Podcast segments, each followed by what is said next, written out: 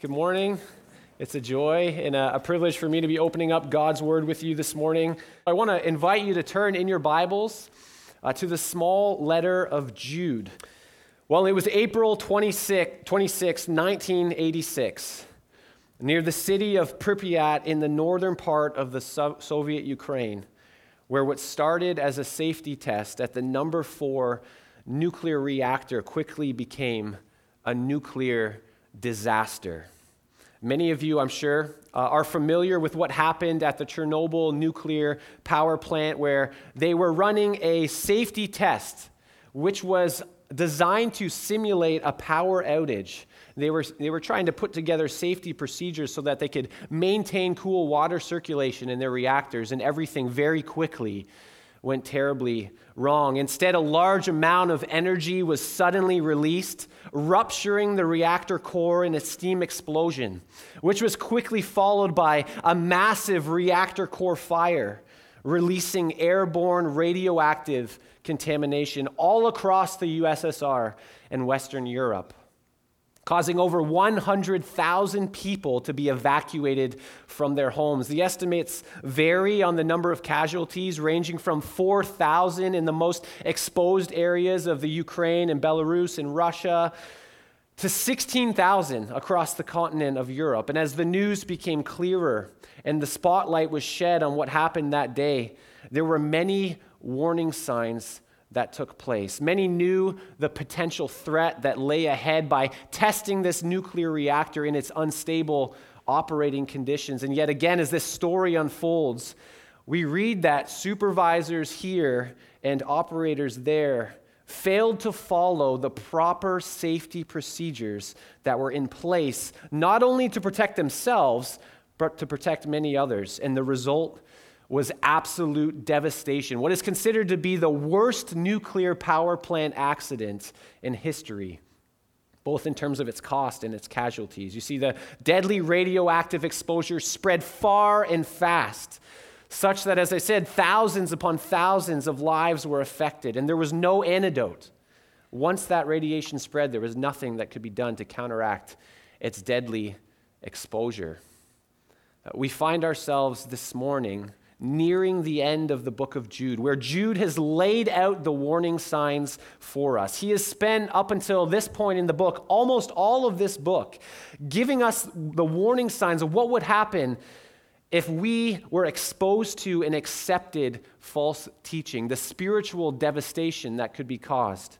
You see, but unlike the disaster in Chernobyl, where the warnings were given, the dangers were understood, and the threats were acknowledged but ignored, we have the opportunity now to heed Jude's warning, to follow the divine safety procedures that are in place for us, to protect us, but also to protect the gospel. You see, in this text this morning, Jude gives us the antidote to prevent the poisonous influence and effect of false teaching in our lives, which is this. Which is this. We need to fight to grow the fruits of faith. We need to fight to grow the fruits of faith. Let's read verses 17 to 19 together in our text this morning. It says, But you must remember, beloved, the predictions of the apostles of our Lord Jesus Christ. They said to you, In the last time there will be scoffers following their own ungodly passions. It is these people who cause divisions, worldly people devoid of the Spirit.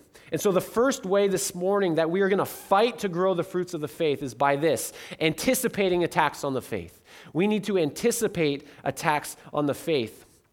You see, when we get to our text this morning, beginning in verse 17, there's a major transition that's taking place in this book. And if I can give you kind of a 30,000 foot overview of the book of Jude, and verse 3 is kind of really the main idea as we've studied. Jude calls us to contend for the faith that was once for all delivered to the saints. And in verse 4, he says, who we ought to contend against these people who have crept into the church. He's given us this description of, of what he calls these ungodly people. They've crept into the church, and Pastor Ian, over the last few weeks, has very clearly and helpfully explained that. Uh, Jude explains the, the, that we can know the root of these people's life by the fruit of their life. Right? That principle, you reap what you sow. And so Jude hasn't really given us, per se, a list of f- teaching that is correct and teaching that is false that these people are following, but instead he's saying, look at their lifestyle. These people are about their own glory. They're about justifying all kinds of behavior that actually demonstrate that they reject the authority of God. Verse 12 says that these are shepherds who are gorging, they're feeding themselves, and consequently, their judgment is sure. Verse 15 and 16 make clear. And so Jude now has ended his argument denouncing those who oppose the faith. And he's turning back to the faithful, back to what the original verses of this book called the called, the beloved, the kept that he began writing to, like I said in verse 3. instead, he says, You must, my dear friends, you must. And so get that. We're turning from description, these are these people, to prescription. We're turning from them and from their church to you and to I and to our church. And notice as well, just preliminarily, the shift in language. Jude's given a very clear condemnation to these people, right? This book has kind of been characterized historically as having a little bit of a negative message, right? It's a message of warning, a message of urgency, a message of judgment to these people. And now he writes and he says, But you must remember my beloved. In, in other words, my dear friends, right? There's a warming up. There's a friendliness. There's a tone of pastoral encouragement in his voice now. And so we've been told we need to contend for the faith. And we've been told why we need to contend for the faith. But we've been left wondering how do we contend for the faith? Like, how does this actually look in our life?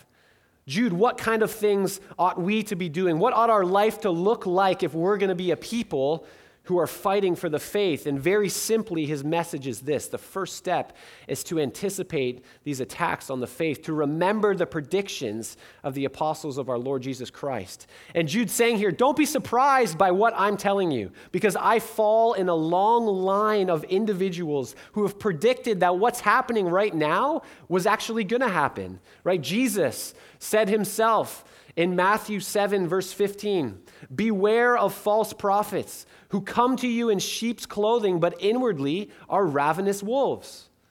Also, Jesus in Matthew 24, verse 11, many false prophets will arise and lead many astray. See, there is nothing new here, friends. This is exactly what Jesus predicted would take place. And there are many other passages across the New Testament. Paul gives very many similar warnings in his own letters. Or the Apostle John in 1 John 4, verse 1 says, Beloved, do not believe every spirit, but test the spirits to see whether they are from God, because many false prophets have gone out into the world. And so, repeatedly, Christ and the apostles were telling us that opposition would enter into the church and oppose the faith.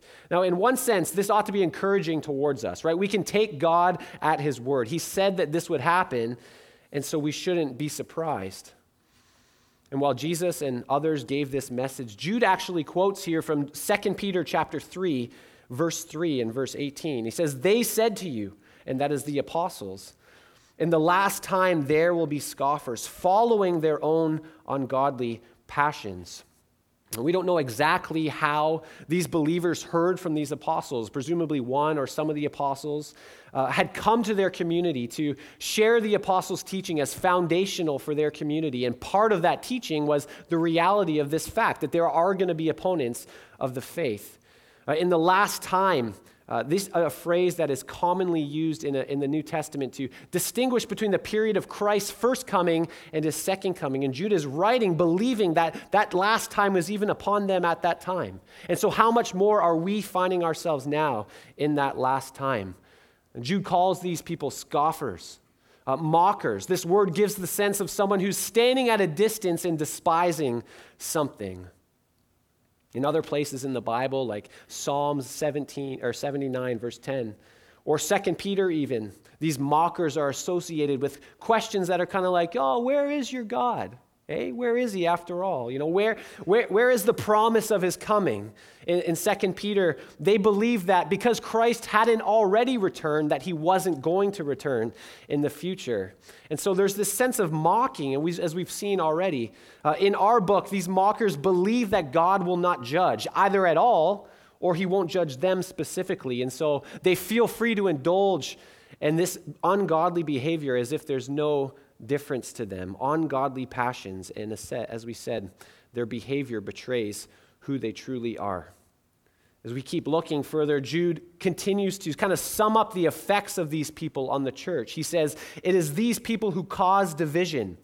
Now, we need to pay attention to how subtle this can be in the life of our church, right? No one's going out there uh, declaring, we, We're, we're going to deny the Lord, right? We're going to cause destruction and division. Come, come follow after us, right? It's a lot more subtle than that. It's small things like, like gossip and like disagreements or factions. It begins as us versus them.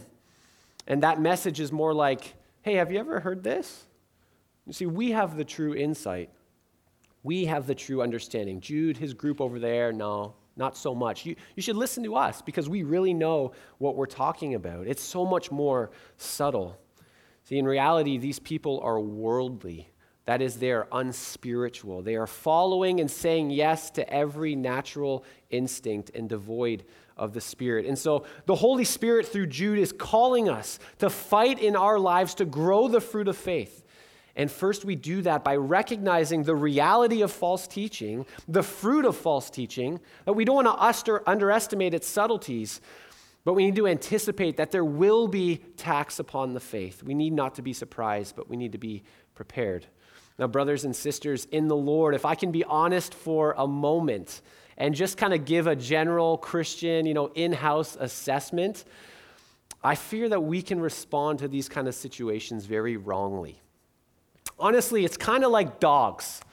You just get where I'm going here.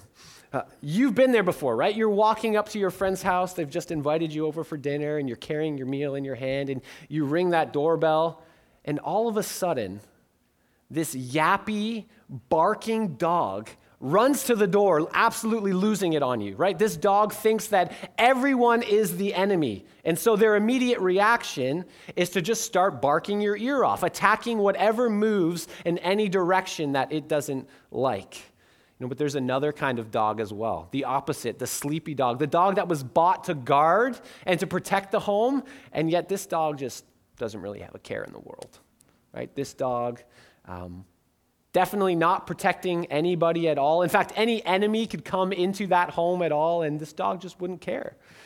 It wouldn't even bat an eye. But there's also the ignorant dog. And this is just the dog that's just happy to be fed, you know, not that discerning at all. It doesn't matter whose hand the food is coming from, whether from an enemy or from a loved one. It's just really happy to have somebody around. But listen, there's also the trained dog.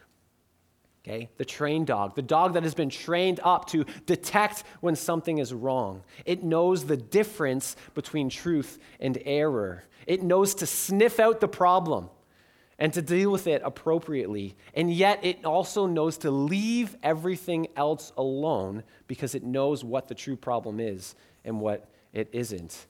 And so, if I can put it this way this morning as a, a way to apply this text without offending anybody, what kind of dog are you?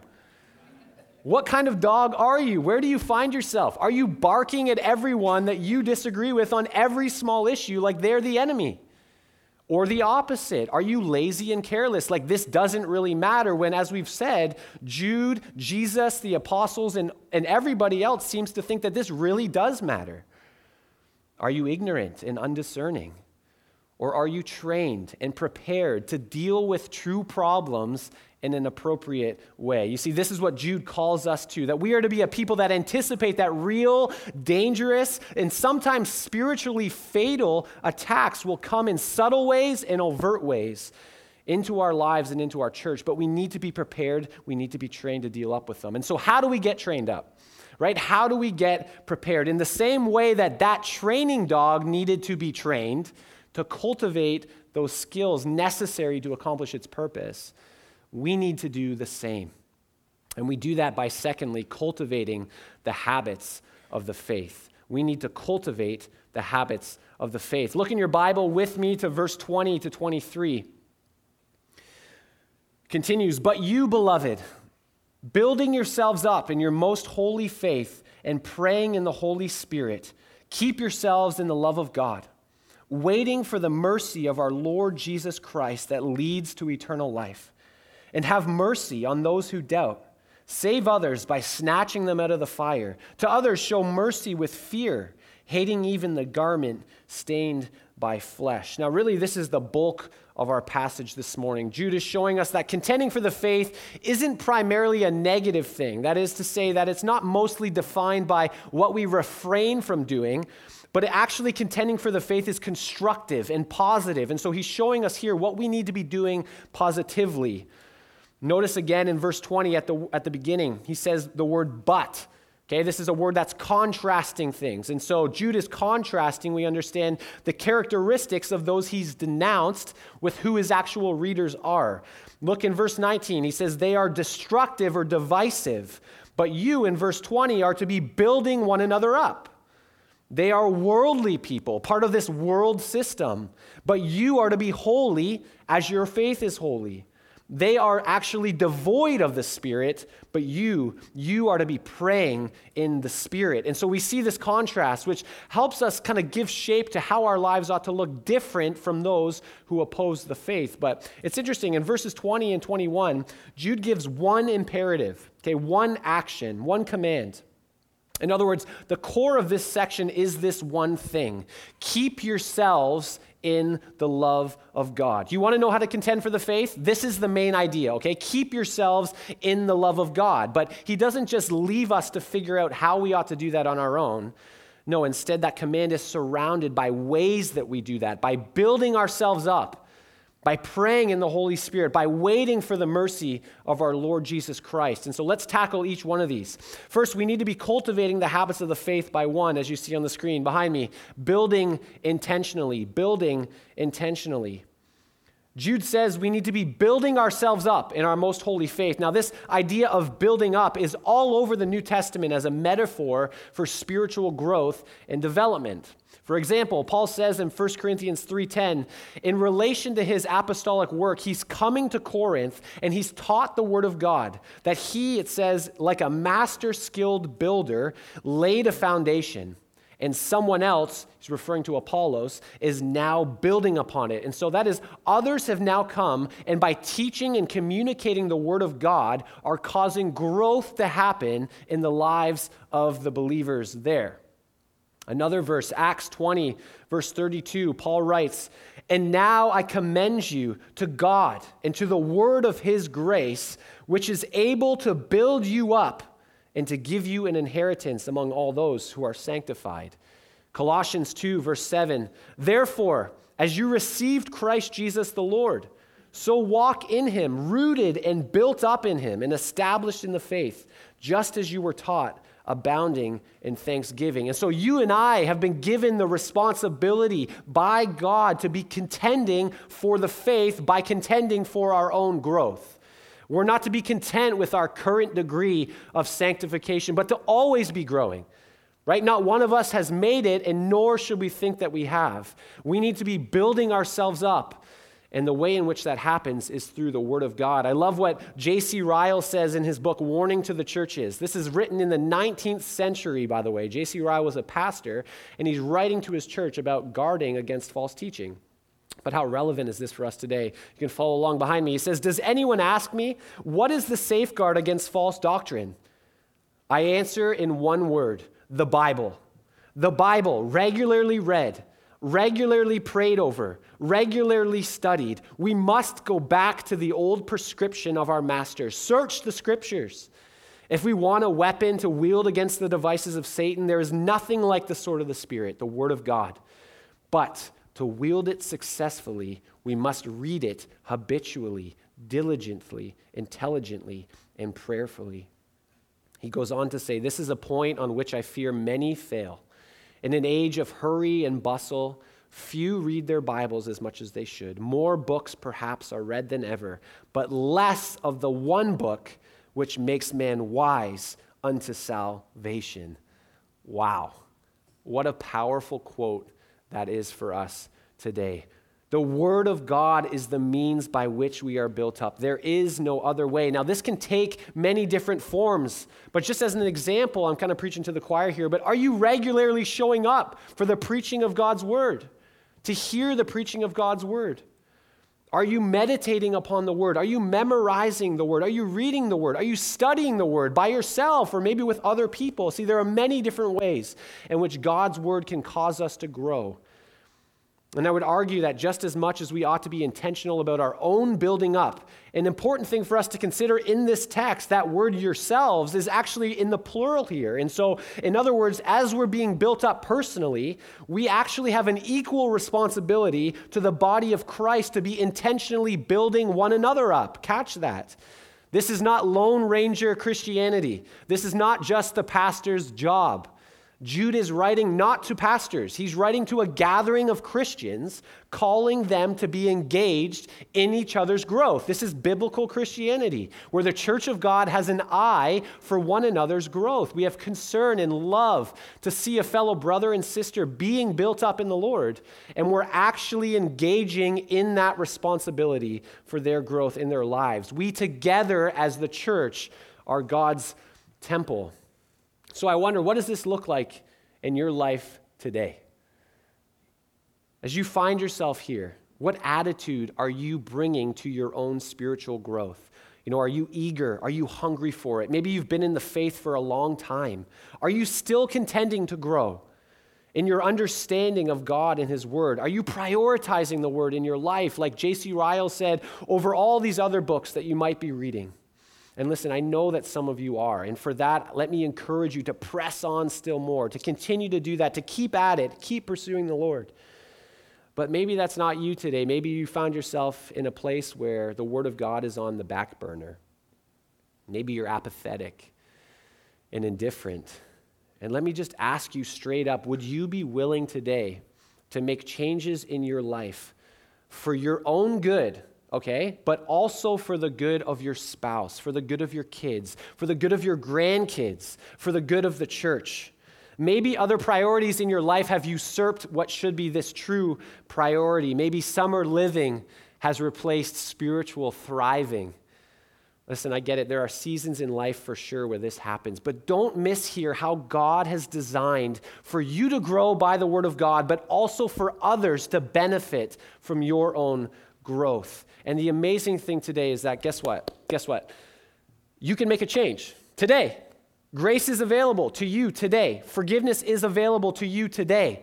Repent of your apathy, repent of your indifference, and begin today to be intentionally building yourselves up in the Word of God. If you're in a chair this morning and you would consider yourself a follower of Christ, then this message is for you.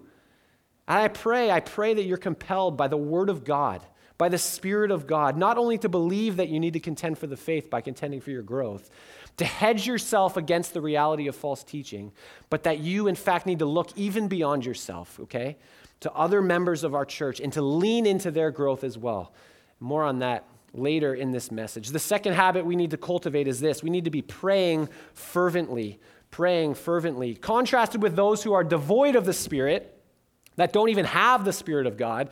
We are to be a people who are indwelt by the Spirit of God and praying in the Spirit. We're to be committed to prayer and not just praying about ourselves, but for our or for our own selves or for our own desires, but based upon what we read in the Word of God, we pray in accordance with the Spirit's will, with the Father's will, in keeping with Jesus' name. All of these ideas, I believe, are what Jude is getting at here. Again, we see that contextually, these opponents of the faith are against God's will right? They're clearly against God's authority. Their lifestyle demonstrates their own rebellion. And in contrast to that, Jude is calling us to pray, which is to what? To demonstrate our submission to God. To demonstrate our submission to his authority, to seek his wisdom, to seek his ways, to be dependent upon him in prayer. We're called to be a praying people. And so, again, what does your prayer life look like? Do you pray fervently? You know, as I've been studying this week, this kind of has been the one area, just honestly, that the Lord has been really convicted me of, that I'm, I'm not where I, I need to be in my prayer life. It's so easy for me, and maybe for you as well, just to offer God these, these quick, uh, conveniently rushed, you know, heartless, kind of fly by the seat of your pants style prayers. Um, you know, the grocery list where there's just all these needs that you have and there's no acknowledgement of God's character or no thankfulness. And, and that is exactly uh, the opposite of what Jude is calling for here. Uh, he's calling for me and you to contend for our growth in our prayers. Like these are wartime prayers. These are prayers of real dependence, of real reliance upon God, prayers of urgency. Do you know this morning what a friend you have in Jesus? All our sins and griefs to bear. What a privilege to carry everything to God in prayer. Oh, what peace we often forfeit. Oh, what needless pain we bear all because we do not carry everything to God in prayer. I know this comes so naturally to many of you as well, and we praise God for that. But all of us, I think we need to be evaluating what is it that we're looking and not looking to God for in prayer. Again, not just praying for our own, by ourselves, in our own closets, but we need to respect the corporate nature of this text. Scripture is very clear. We must gather together as Christians to pray. Now, again, that form can take on many different shapes. But if you have not made gathering with other Christians to pray for the church a priority, let me encourage you to do that. We have an outlet. It's called Prayer and Praise Night. And it's an amazing evening where we get to gather together as God's people to do just this. And we do just this because God commands us to, and it's for our good. If the gospel is going to go forth and the work of the church is going to prosper, then, as one author says, we need to pray it to prosperity by the grace of God. We need to contend for the faith by growing the habit of prayer in our life. Thirdly, we need to obey faithfully. We need to be obeying faithfully. Keep yourselves in the love of God. This is the main idea of this text. And Jude's greatest concern is that we contend for the faith by, you know, developing these habits of the faith because he knows that by us developing these habits, we'll protect ourselves against the subtleties, lies, and the opposition to the faith. And therefore, we ought to keep ourselves in the love of God. And I believe the idea here actually is to stay kind of within the realm of God's blessing. Is that your responsibility? Yes. Yes, it is. That's what the text is telling us. This is a command. Jesus says that we keep ourselves in the love of God when we obey his commandments. John 15 10. If you keep my commandments, you will remain in my love, just as I have kept my Father's commandments and remain in his love. And so our lives should not be marked by rebellion or hostility or skepticism towards God, but rather by obedience and trust. Again, the corporate implications of this are essential for us to understand. Right? Our lives ought to be so entwined in a way that we can actually see the habits and the patterns of, of fruitfulness and obedience in each other's lives. Like, how can I affirm and encourage your walk in Christ if I don't know anything about it? How can I press in and exhort you to grow in obedience in a particular area of your life if we spend no time together? And the answer to that is obvious, right? We can't. We can't do those things. And so part of this is that we just need to develop uh, relationships where transparency and honesty are really valued. But perhaps maybe even in your own life, there's a particular area of sin that you know you're not living in obedience towards God. And let me just talk to you about that. Maybe nobody else even knows about it. Maybe that takes the form of uh, a deep seated anger in your heart towards God uh, because of a situation. Or maybe it's towards a family member, or maybe it's towards somebody in your workplace. Uh, maybe there's a materialism or a covetousness that is there in your heart because of what others have or get to do that you don't have or get to do. Maybe there's an anxiety or a worry that you've given into maybe there's a sexual sin in your life that you've allowed to develop and to grow by believing that it's actually not that bad compared to what others are doing. Can I just exhort you to obey Jesus? Do what Jesus says to do, which is this deal with your sin today in an aggressive and a serious way for this reason. It's better for that to happen than, as Jesus says, for your whole body to go into hell. And you might say, Look at me, Mark, aren't you being a little bit extreme? Aren't you being a little extreme? And to that I say, Aren't you being just a little bit arrogant?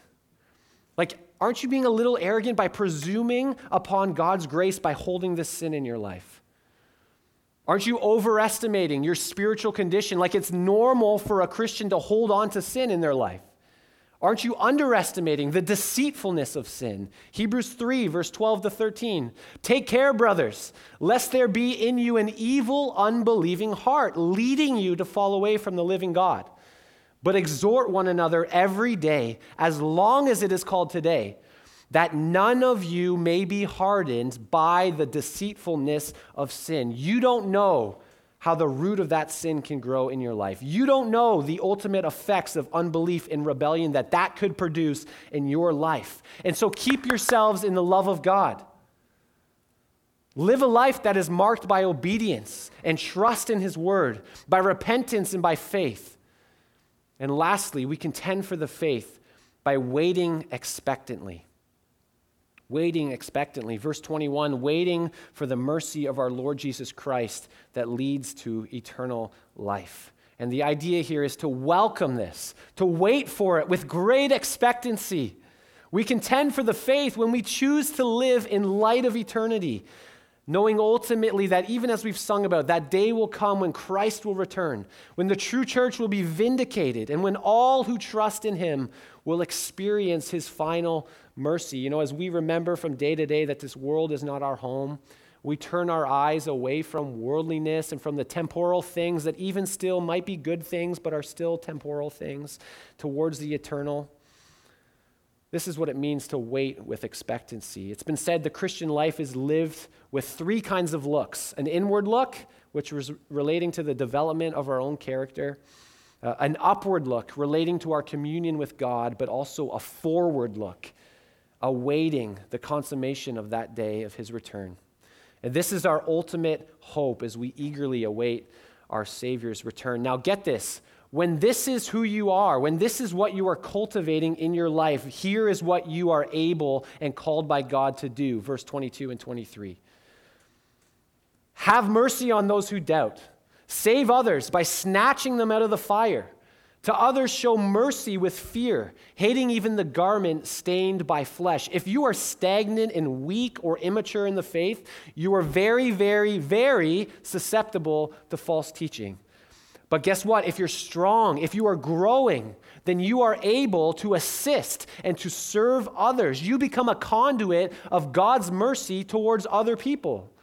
This becomes your role to shepherd other people who are doubting to be merciful towards those who are confused and to lead them back to the truth. Now, notice in this text, the, the one who's honestly doubting requires a different conversation than the one who's stubbornly refusing.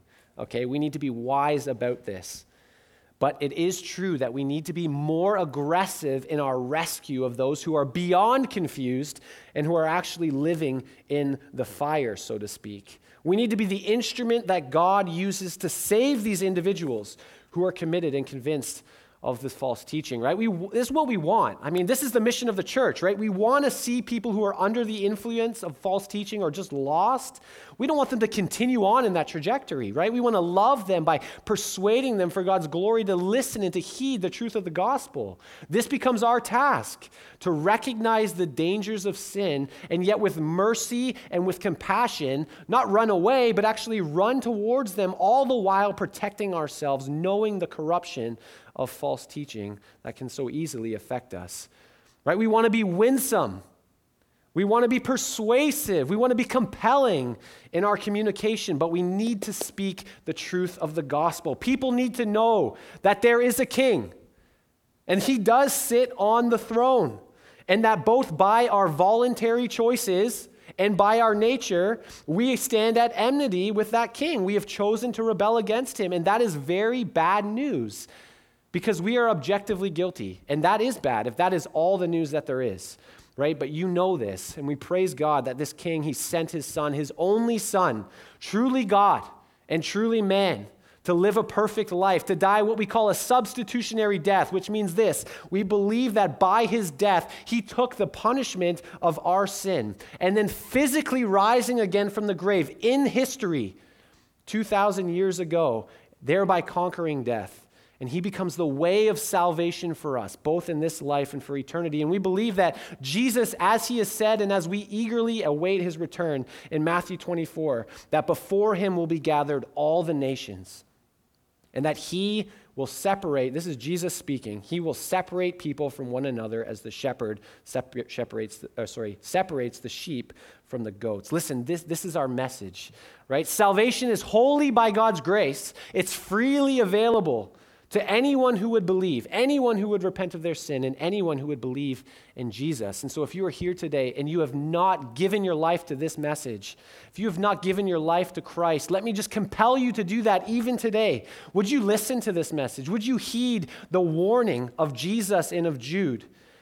Would you open your eyes to see the path of your life and the trajectory that it's leading towards, the end for which it's leading? And would you find eternal hope in the gospel? Brothers and sisters in Christ, this is how we contend for the faith. We build intentionally, we pray fervently, we obey faithfully, we wait expectantly, and then we watch as God uses us to become a channel of mercy, that mercy that we've received, to others who so desperately need that same mercy. Well, the last way that we fight to grow the fruit of faith in our lives is this. Thirdly, we fixate on the source of our faith, the source of the faith. Verses 24 and 25, look down at your Bible. Jude ends this book by saying this Now to him who is able to keep you from stumbling and to present you blameless before the presence of his glory with great joy, to the only God our Savior, through Jesus Christ our Lord, be glory be majesty, be dominion and authority before all time and now and forever. Amen. He ends this book by giving us this glorious doxology for one reason, and that is that we would realize that the goal of all of this contending the goal of all of this fighting, the goal of all this preserving, of guarding, the very reason which Jude was compelled to write in the first place, the goal of his whole book is to call us to worship the God who is truly worthy of his glory. God is worthy of his glory. He is our keeper, he is our presenter and he is our Savior. I love what one author says. Jude promises us that though humanly speaking, the path to heaven has always seemed perilous, always full of dangers from Satan and sin. But from God's perspective, the path to heaven is absolutely safe. Not because believers are able to preserve themselves, but because God is able to keep them.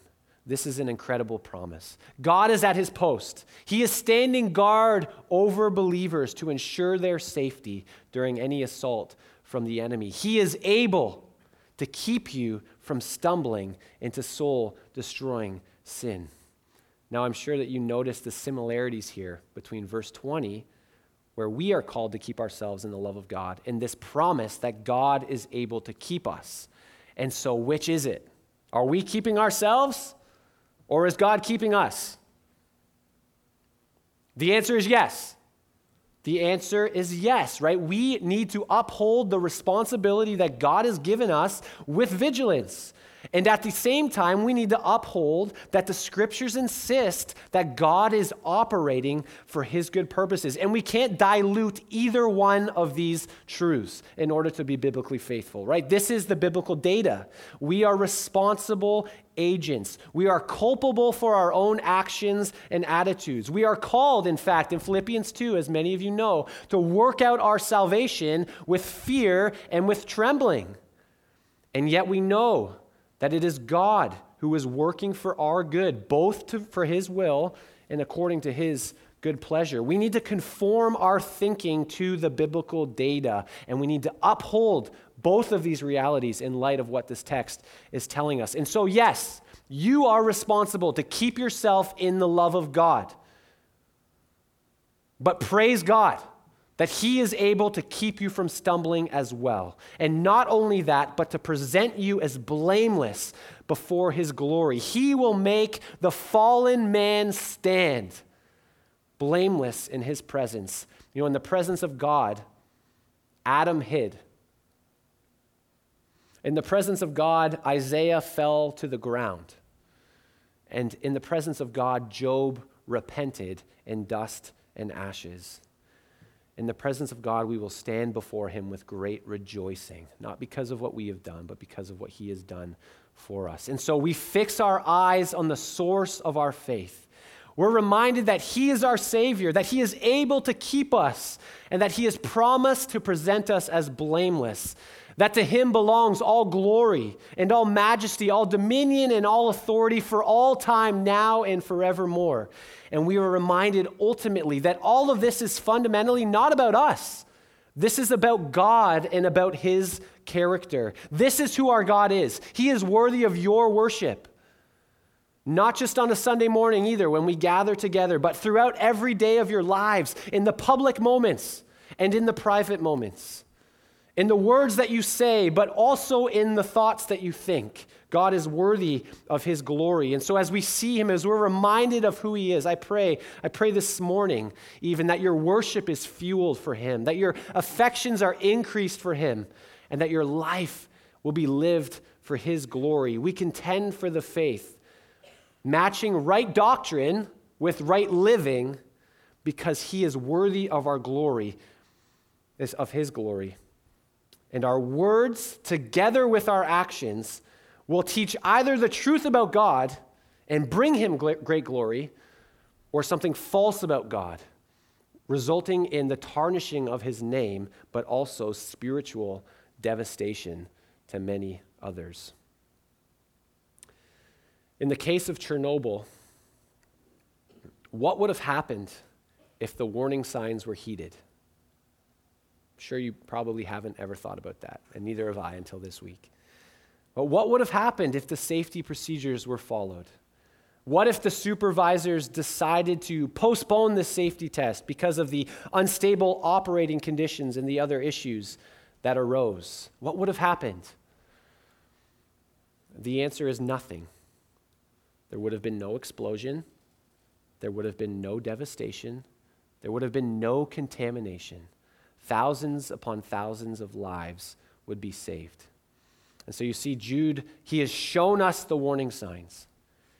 He's called us to recognize the absolute devastation that false teaching can have in our life and also in the life of our church. He's given us the divine procedures to follow so that we can contend for the faith the question for us this morning remains are we going to follow them? What would happen if we paid attention to this call, both individually and corporately? What would happen if we followed these divine procedures? Increased spiritual growth would happen, right? Ongoing, greater discipleship in the Lord would happen. Increased spiritual health would happen. Greater worship towards God would happen. Glory given to God in all that we do would happen. And I praise God and I believe, listen, that we are in a healthy place. We aren't perfect, and we have a long way to go. Um, but I know that you love the Word of God. I know that you love the truth of God. And I know by experience, because I get to see you every week, that you love to worship God. And so let me encourage you to press in on this, to press in on this, both corporately but individually as well. May we be faithful by God's grace to hear the word of God and to be diligent to apply it to our lives so that God would receive all the glory that is rightly His. Amen? Amen. Let me pray. God, we bow our hearts before you now, Father, because you are worthy of your glory. You are worthy of all praise and all honor. You are worthy of us contending for the faith by contending for our own growth. Lord, these fruits of the faith in our own life that we desire to grow. So, God, we pray that in this season, even as we turn a corner into the fall, would you challenge us with your word? Or would you compel us to, to press on, to lean in by your grace? We pray, God, that as you have promised, that you would keep us, that you would keep us from stumbling, that you would present us as blameless before the glory of your presence with great joy. God, we anticipate that day. Fill our hearts now. Lord, fill this place with the praise of your people. So we give you all glory and all honor that is due unto you. In Jesus' name we pray. Amen.